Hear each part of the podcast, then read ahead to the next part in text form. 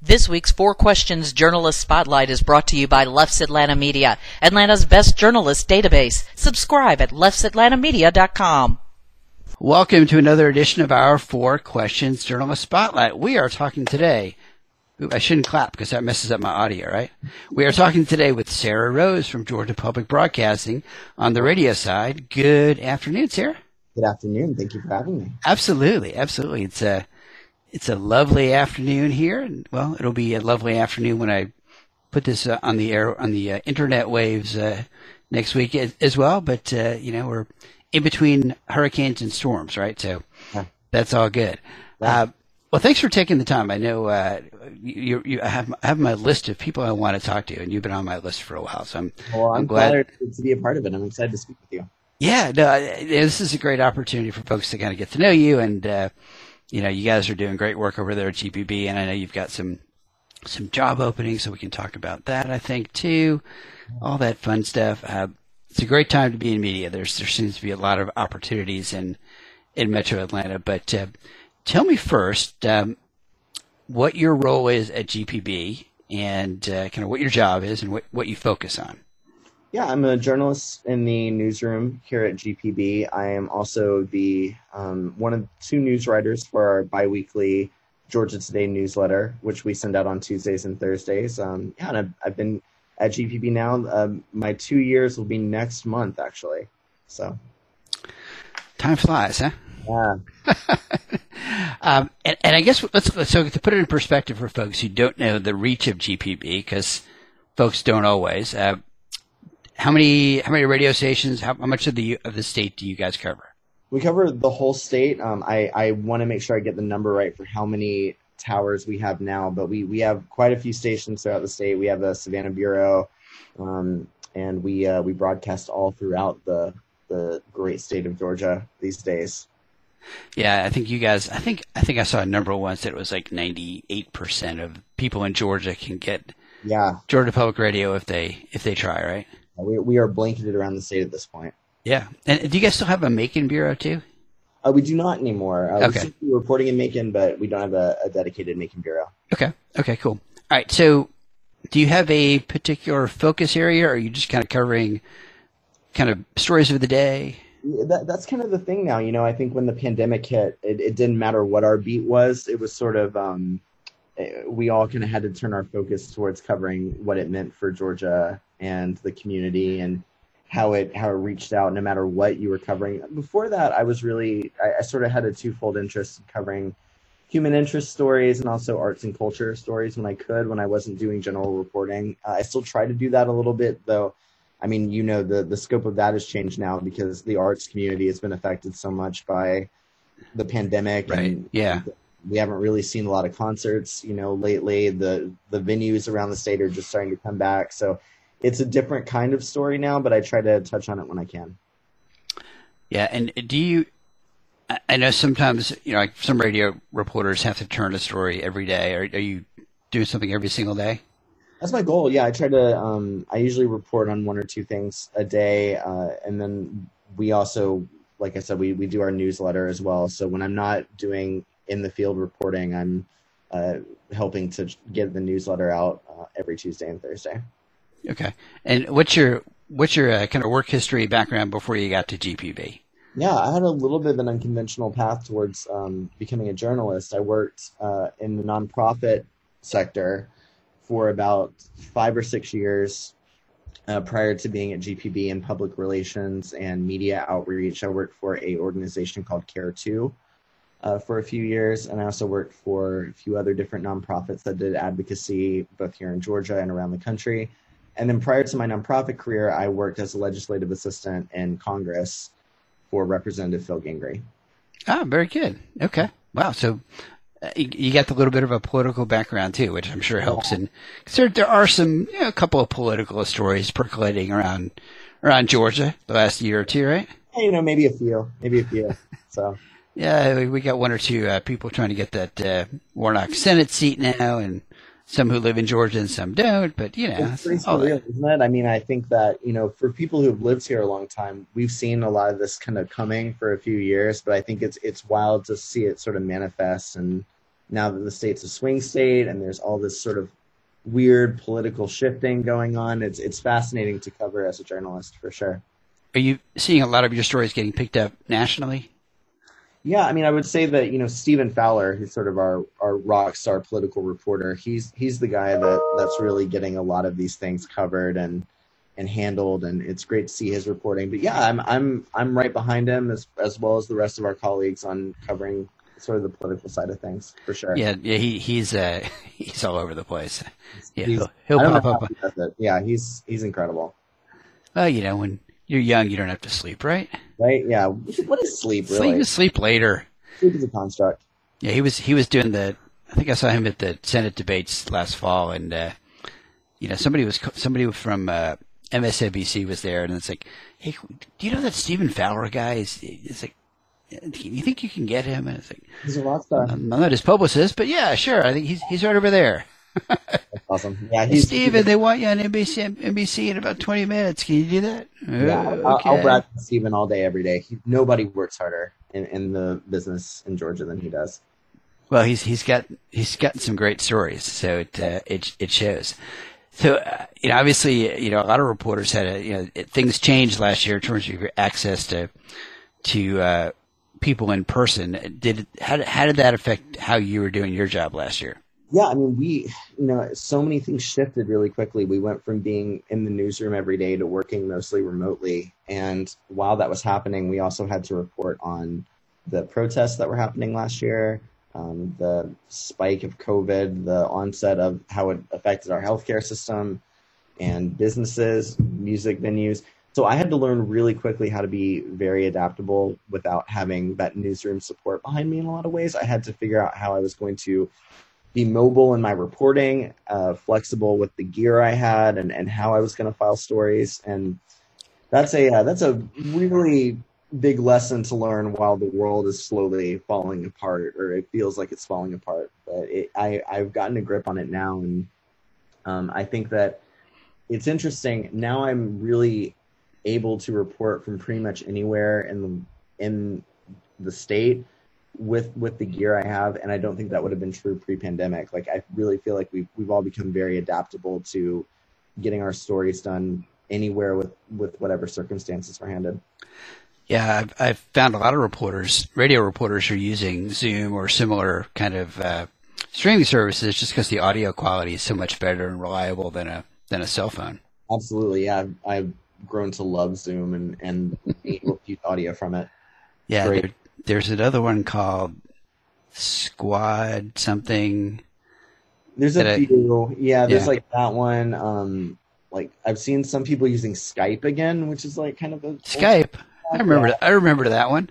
Yeah, it's like Skype that's making a comeback. I've actually seen some people using Discord um, to to do Okay. stuff. Yeah, it's it's it's fascinating. You know, I haven't touched Skype in probably a year and a half. Me either.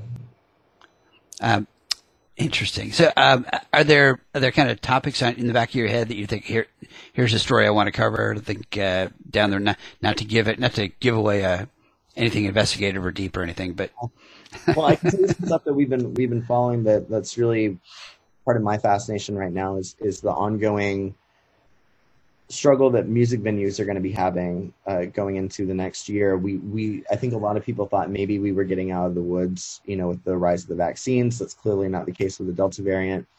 Um, a lot of these music venues throughout Georgia have still not received uh, their funding from the Save Our Stages Act, which got passed earlier this year.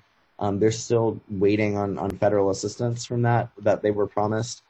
Um, so I think, especially in a in a city like Atlanta and a state like Georgia, where music is such a fundamental part of our culture and our identity, that's going to be an interesting story to cover to see what survives, you know, what comes out of it, where our, where our arts and music culture goes.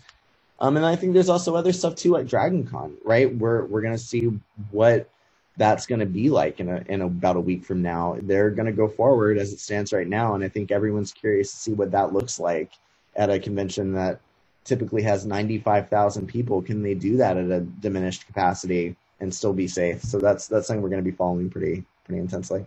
both my kids are at college now, so this will probably be the first year in, gosh, almost 15 years probably that I haven't done Dragon Con. I, I did go last year without them because you know I have sometimes have more fun without the kids. This But, is uh, uh, this is going to be probably what like my fifteenth year going. Um, save for last year when we uh, none of us went, but yeah, it's it's a part of my family's like Atlanta tradition. Much. Yeah, yeah, um, yeah. We do a lot of work with MomoCon, and uh, you know, I think they're hopefully next year they'll be back full bore back in the Cargill Center and, and bigger than ever. But um, yeah, it's it's it's hit a lot of that. You know, I've, I've got some clients in the entertainment space, and they that side seems to be seems to be coming back. You know, the sound stages and people that are kind of the equipment rental and all the different things that go into the entertainment industry. Um, And I don't think a lot of people realize how much of a fandom culture really exists in Atlanta. I mean, it is, I mean, I think probably one of the best cities you can be in if you really like the convention experience and going to a lot of cons and having that, that really and like one-on-one experience with your fandom. Like there's, there's MomoCon, there's Dragon Con, there's uh, Anime Weekend Atlanta. I mean, all of those are huge and draw like thousands of people. Yeah, I mean, I did my first MomoCon, I don't know, a couple, four or five years ago, and uh, just it's just amazing. The the dedication of the fans is uh, is really incredible, and I know we'll get back to it. You know, they've they've been MomoCon's been pretty successful. Last year doing it online, they got a lot of interest, but people want to they want to be there. They want to they want to bring their costumes. They want to do their photography. They want to see their see their people. Uh, so we'll get we'll get back to that. I, I know it's just uh, people would everybody wants it to be sooner rather than later. So hopefully we can do we can do that. All right. So so now the the really hard questions. So it's always a hard question for every every week when I do this is Yeah. what's something cool and cool about Sarah that people might not know, and this could be a hobby, a talent, an- anything anything that's kind of fun fun and cool about Sarah. I'm really uncool, so uh, that's that's a hard question. See, but Um, you but you just told me you're into MomoCon and Dragon Con, so you're you you're not you're there. I mean, I'm a, I'm a pretty big I'm a pretty big nerd, so I love Star Wars. I I love the X Files. Um, those are like my two big. I can I could do a whole other podcast just about the X Files. um, I do play in a band. I sing in a band um, that's signed to um, a Warner Records subsidiary, and so I do that when I'm not a journalist, and I tour around and sing in it. So that's pretty cool. Cool. All right, let's give give the name of the band so people can find it. The band is called Sarah and the Safe Word.